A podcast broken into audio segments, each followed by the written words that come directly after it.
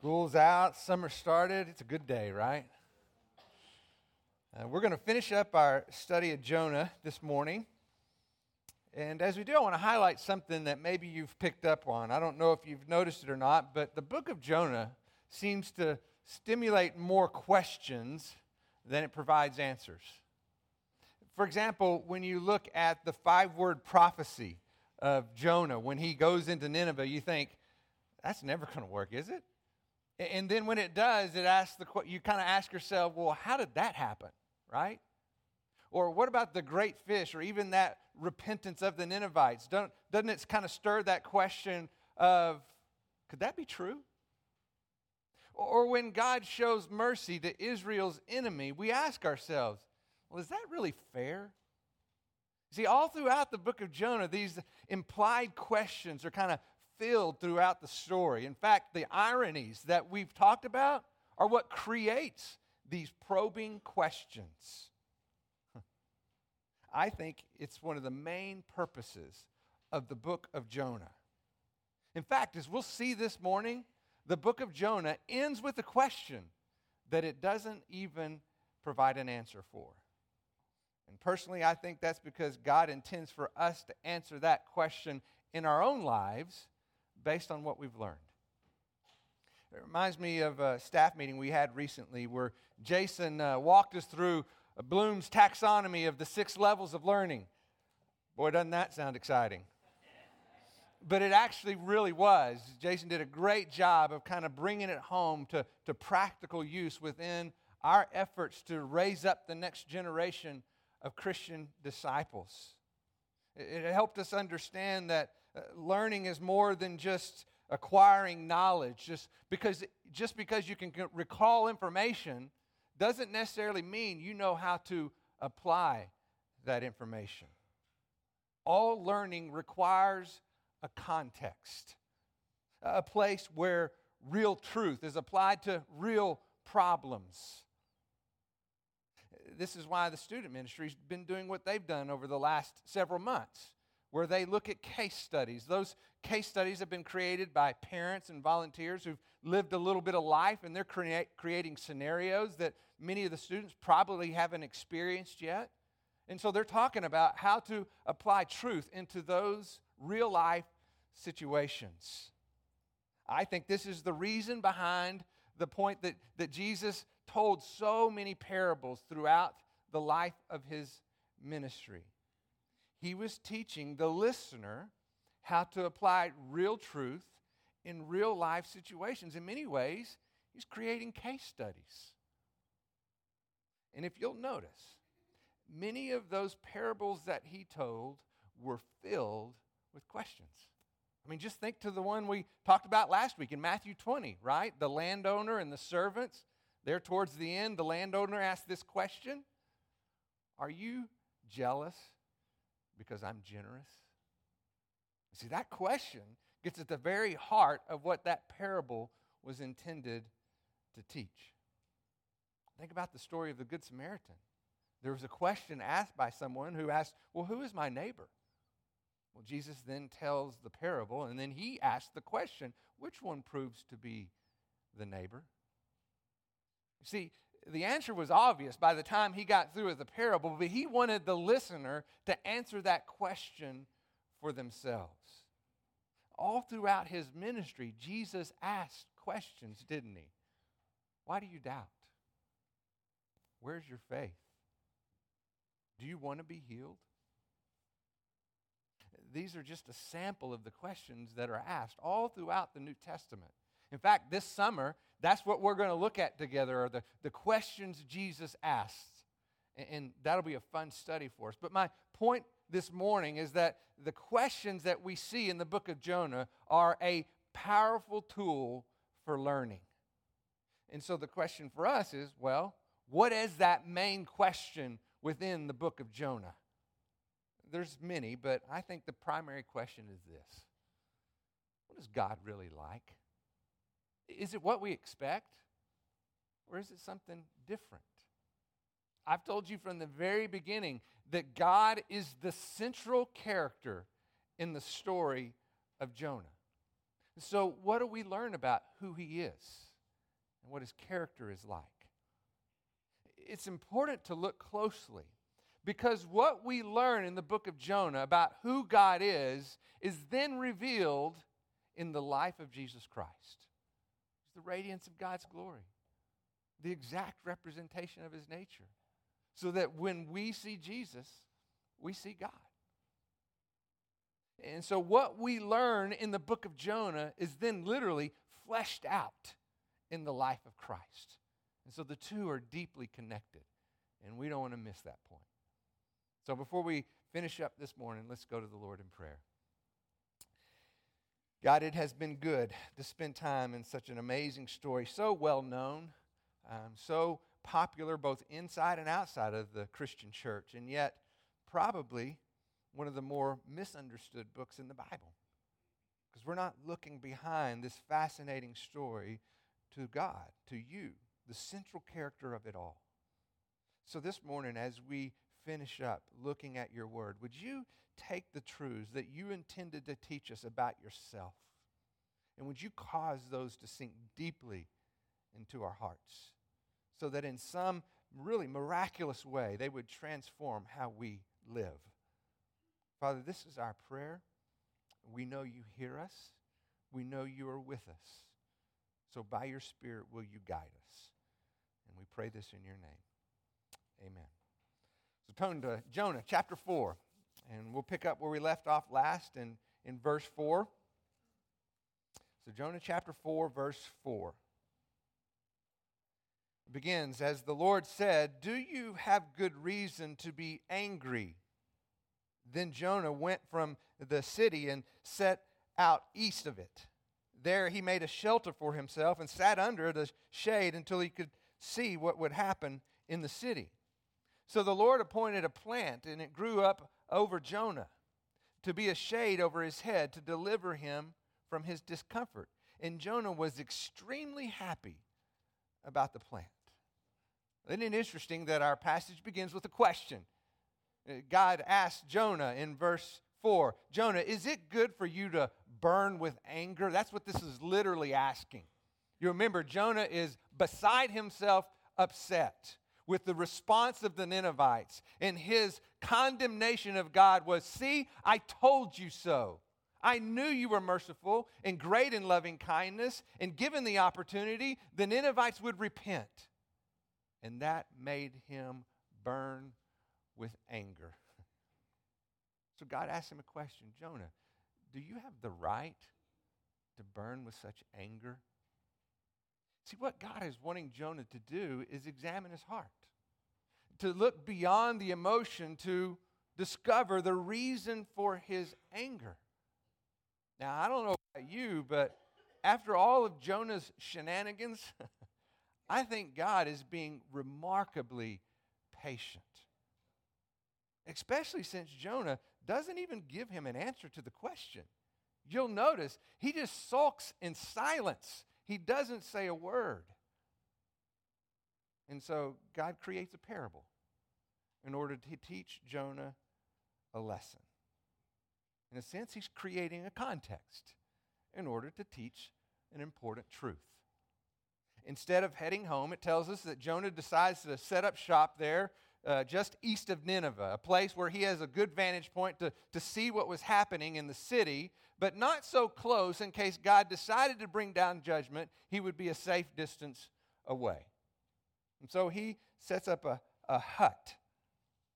We know that Jonah is actually hoping to see the Ninevites return to their wicked ways. And when they do, he fully anticipates that God will be able to bring down his judgment, and he wants to be there for the show. That's what he's holding out for.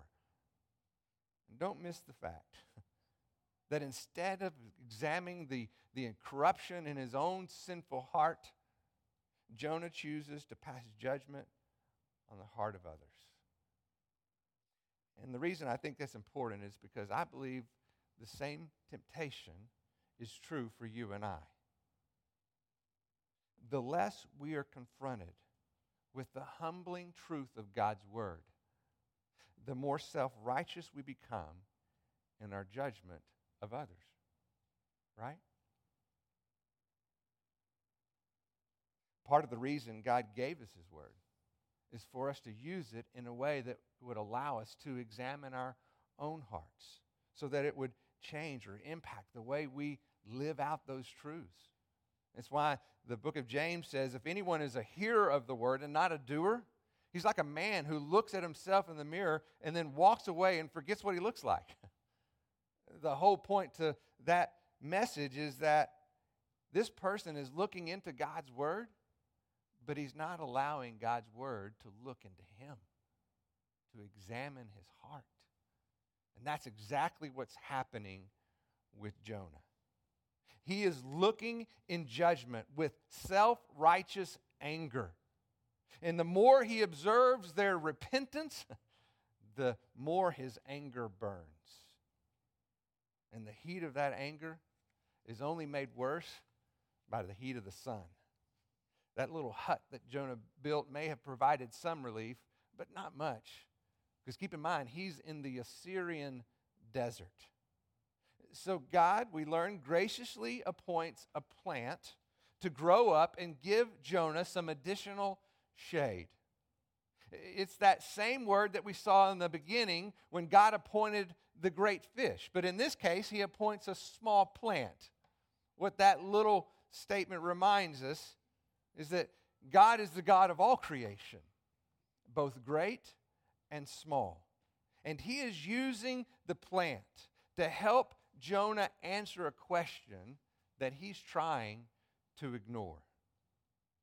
According to verse 6, Jonah's response to this divinely appointed plant is extreme happiness. My version says that he was extremely happy.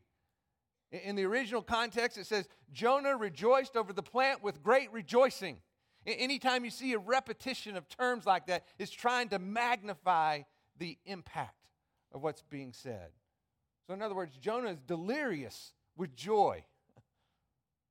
We see no other description of this kind of emotion throughout the story of Jonah.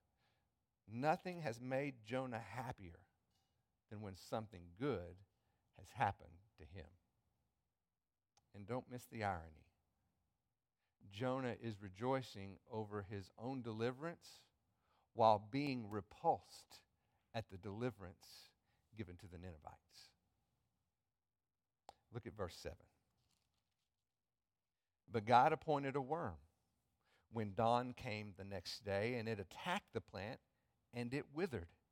And it came about when the sun came up that God appointed a scorching east wind. And the sun beat down on Jonah's head so that he became faint and begged with all his soul to die, saying, Death is better to me than life. So the sun goes down, Jonah rests for the night, but he does wake up in hopeful anticipation of Nineveh's judgment. But in the same way that God appointed this plant to grow, he now appoints a worm to destroy that plant. In the midst of it all, in both blessing and curse, in great and small, God is in control. Don't miss that point. Within the turmoil and in the peace, when the storm raged, when the waters calmed, God was in control. And don't miss the point that in the midst of all of those things, he was using them to accomplish a good purpose. So the worm starts feeding. And very quickly, the plant is destroyed. Now Jonah is left to his own devices. And that too is about to change because God literally is going to turn up the heat by sending this scorching east wind. This is a common phenomenon in this area. It probably happens even to this day. But Jonah is ill prepared to endure it on his own. This would be like opening the blast door to a hot furnace. All the temperature would begin to rise. And as the temperature rises, the humidity would dissipate. It would literally suck the moisture right out of your body. So, whatever shelter Jonah might have had is probably destroyed by now because those east winds were known to, to reach up to 60 miles per hour, which that's no big deal this part of the world, right? so, we can appreciate the fact that this was not a pleasant experience for Jonah. It says, as a result, he was miserable, probably experiencing the, the symptoms of dehydration, maybe even sunstroke. How many of you have ever been really dehydrated before? If you have, you know that's one of the most miserable experiences you can have. It, it can even be a life threatening experience. Verse 8 says that Jonah was faint to the point that he was begging God to just let him die. And I don't think that's an exaggeration. Severe dehydration causes dizziness and confusion. It creates massive headaches to the point that it causes you to vomit, which only makes your dehydration even worse. Your heart starts racing, your blood pressure rises, you start to run a fever, which will then cause seizures to occur. Like I said, when Jonah says he wants to die, I don't think that's an exaggeration. He can't break free of what now controls him. I hope you couldn't tell, but last Sunday I was in a pretty hard place myself. Not anything compared to Jonah, of course, but it was still difficult. I've struggled with migraines for many years now, and for the most part, meds have been able to keep things under control. But for whatever reason, last Sunday, that didn't happen. So I was in my, my closet on the floor until church started. And God gave me just enough to do what I needed to do on Sunday morning, but I was pretty much worthless for the rest of the day. And I'll be honest, migraines absolutely terrify me because I've been in this place before where I've been in so much discomfort and pain, death would have been a welcome relief. And so, in many ways, I can empathize with what Jonah may be experiencing. He's controlled by a misery from which he cannot escape to the point that even death would be a welcome relief. Look at how he continues in verse 9. Then God said to Jonah, Do you have a good reason to be angry about the plant? And he said, I have good reason to be angry, even to death.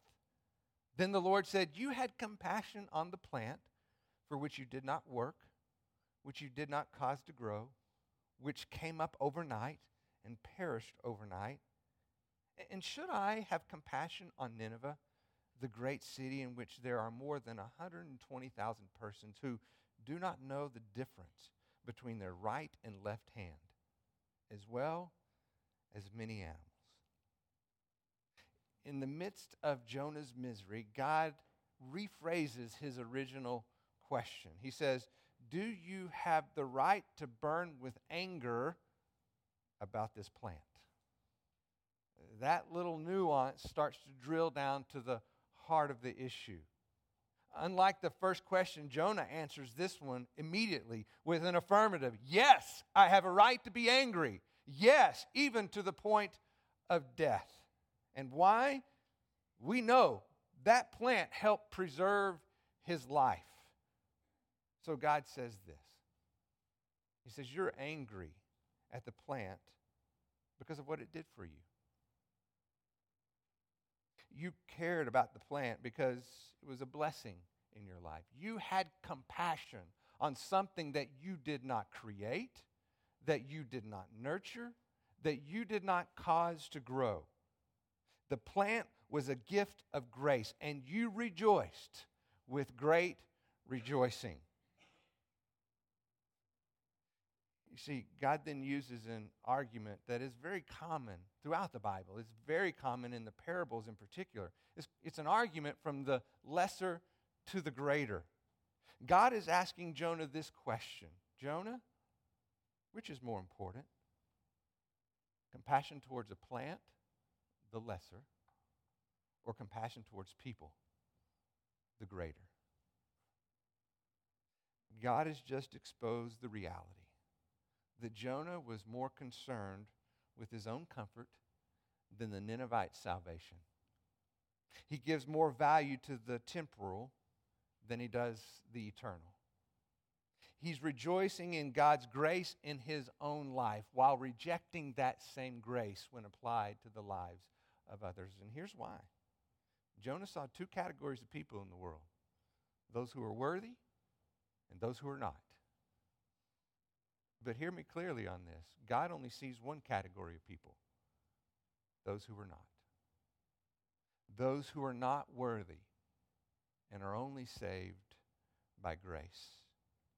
Jonah and the Ninevites are equal recipients of God's unmerited favor. See, God doesn't play favorites, He's not quick to judge, He's patient, not wanting any to perish, but all to come to repentance. His desire for His creation is salvation, not destruction. Yes, God will act in justice against sin. But the character of God causes him to wait patiently, to give graciously, to forgive mercifully. He has compassion on even the most unworthy of the world, including you and I. And that's what we learn from the book of Jonah. That is the heart of the God we serve. You see, it should be important to us because God knows our hearts as well, even those hidden places that no one else knows. And yet, He still loves us anyway. God knew each of the Ninevites by name, He created them. He knew their stories, He knew their number, and He knew that they were trapped in a lifestyle of sin. Verse 11 says that they didn't know the difference between their right hand and their left hand. That's an idiom that's used to describe those who are morally bankrupt, those that did not live by a divinely appointed moral standard. The Ninevites simply did what was right in their own eyes, and as a result, they were dead in their trespasses and sin. But instead of leaving them to themselves, God intervened. He had compassion on those he created. He offered forgiveness in the midst of their sin. And by confessing their sin, the, the Ninevites acknowledged their need. And as a result, they encountered a gracious and compassionate God, just as Jonah knew they would. Slow to anger, great in loving kindness, a God who forgives sin. See, the story of the Ninevites is our story as well. We are recipients equally of God's grace. So, that question that the story of Jonah now asks is left unanswered. The book is left somewhat open ended. Does God have the right to have compassion on what he has created? And so we even wonder maybe, well, what did Jonah do? I don't think that question's answered because it's not the most important question. The most important question is what are we going to do? What is our response? What have we learned about God that we then see lived out in the life of Christ? You see, as God was revealed in the book of Jonah, we too see the evidence of his compassion in the life of Christ. You remember that there was a time where he looked upon a crowd of people much like this, and it says that he had compassion on them because they were like sheep without a shepherd. Some were lost, some were wandering aimlessly, some were hurt. And we know that he loved them all. He even looked upon those who drove nails in his hands and said, Father, forgive them, for they know not what they are doing. They don't know their right hand from their left hand. They are lost in a life of sin. But instead of leaving those people to themselves, Jesus brought deliverance. He offered grace in the midst of their sin. See, Jesus promises forgiveness in response to our confession. He rescues us from the wrath of God's judgment by taking that judgment upon himself. And we've talked about all throughout the story of Jonah how those truths are made known. And so I'm convinced that for most part, I'm not telling you anything that you didn't already know. But like we said in the beginning, knowledge in and of itself is insufficient. What's more important is how that knowledge impacts how you live. And I want to give you an example that I had this week that I think helps illustrate this point. I had the privilege of sitting down with Claire Bruffy. I wrote about her in the bulletin. encourage you to take a look at that. But in my conversation with Claire, she was really excited about this next season of her life as she's now graduated from LCU. But she was honest about the reality that many of her friends who want to do what she wants to do and teach and, and, and do that kind of thing are getting jobs that now she's not going to be able to get because she's chosen to do something a little bit different. She wants to teach, but in a little different setting. Her heart for the lost weighs heavier than starting her career. And Claire is looking to the church to discern God's will for her life because doing God's will is more important to Claire than following the crowd.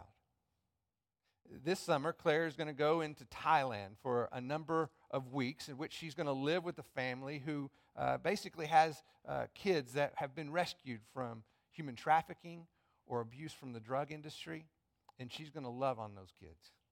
And while she's there, she's going to go over from Thailand into Cambodia, and she's going to minister to and love on those who are hurting in that part of the world.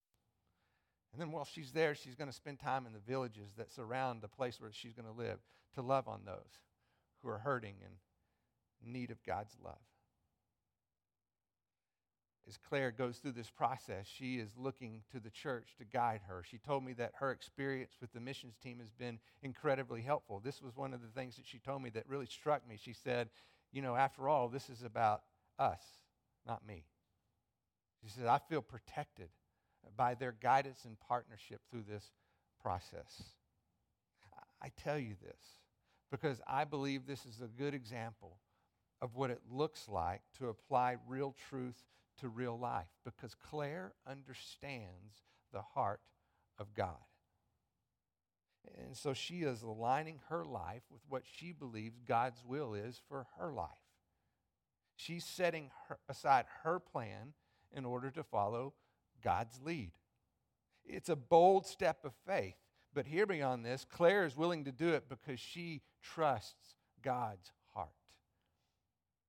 Unlike Jonah, she is forsaking the comfort of a predictable life in order to share God's love with those in need. And here's my conviction I truly believe if more of us understood God's heart for the world, more of us would be willing to do the same. Should God have compassion on all his creation? Is there room for forgiveness and grace among the lost and the hurting in the world? Well, the truth is, the world is going to answer that question by what they see in us. They will learn about God's heart through what is made evident in the lives of God's people And just a little bit of a word of caution here. I don't want you to hear what I just said and say to yourself, you know, I probably should be more consistent in sharing my faith. That's important, but that's not the main point. Remember, I told you Claire made a very insightful statement when she said, This is not about me, this is about us. God gave the Great Commission to the church, to all of us is, this is the place where we discern God's will for all of our lives. This is the place where we have safety and protection because we're guarded by God's truth as we live in fellowship with one another. This is the context where we learn to p- apply God's truth to real life problems. Living in community is a prerequisite to fulfilling the Great Commission. Until we're faithful in this context, we really have no business going out into the next. I think one of the reasons that Jonah's life was such a roller coaster, and think about this. I, I, just thought about this when I visited with Claire and then compared that to what I was seeing in the story of Jonah. You can check me on it. But within the story of Jonah, I never saw a single point where he was interacting with anyone else in the community of faith. He was a maverick, a lone ranger, discerning God's will and reacting by selfish motives on his own. And I think that was one of the main problems that he had because of the roller coaster path of his faith. Our fellowship with one another is what grounds us in the truth. This is not about me. This is not about you. This is about us. The Great Commission has been given to the church, and it's our obligation as the people of God to demonstrate the heart of God to the world around us. And I believe the more we understand God's heart for the world, the more you and I will be willing to do what Claire has decided to do. Let's pray together.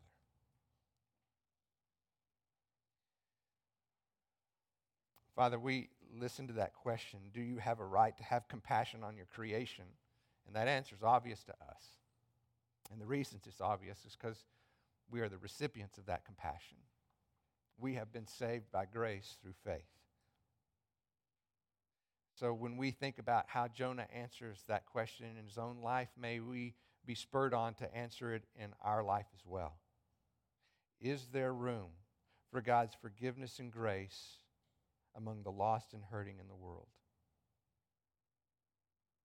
May we come to the conviction that the answer to that question that the world is asking is ultimately seen in the ministry of the church, the people of God who've been called by God to go extend his love to the uttermost parts of the world. Father, help us be so compelled by what we know and learn about your heart that we cannot be restrained from going out against what the world may consider to be the right thing to do, to do what's right in your eyes. Father, lead us and guide us. It's by your strength and in your name that we pray. Amen. Have a great day.